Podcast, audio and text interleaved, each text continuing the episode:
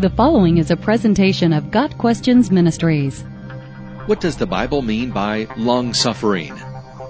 It has been said that long suffering means suffering long. That's a good answer, but a better definition is needed. The word long suffering in the Bible is made up of two Greek words meaning long and temper, literally long tempered. To be long suffering, then, is to have self restraint when one is stirred to anger. A long suffering person does not immediately retaliate or punish. Rather, he has a long fuse and patiently forbears. Long suffering is associated with mercy and hope. It does not surrender to circumstances or succumb to trial. God is the source of long suffering because it is part of His character. He is patient with sinners.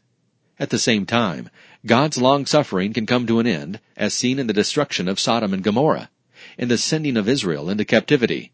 The believer in Jesus Christ receives the very life of God, His divine nature. That life produces certain characteristics, fruit, that are displayed in the believer as he obeys the Holy Spirit who lives within him. One of those godly characteristics from Galatians 5 verses 22 and 23 is long suffering. The word is translated patience in the New American Standard Bible. Long suffering is to be exhibited by all believers.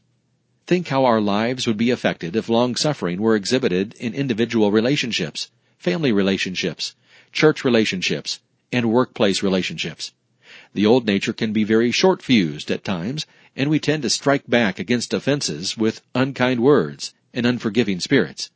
By obeying the Holy Spirit, the believer in Christ can say no to retaliation and exhibit a forgiving and long-suffering attitude.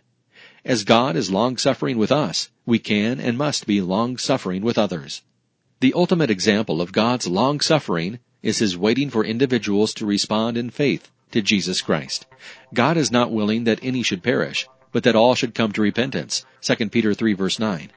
Have you made that decision to believe that Jesus Christ died on the cross for you and that he rose again to provide forgiveness and eternal life? If not, read Romans 10 verses 9 through 13. Got Questions Ministry seeks to glorify the Lord Jesus Christ by providing biblical answers to today's questions. Online at GotQuestions.org.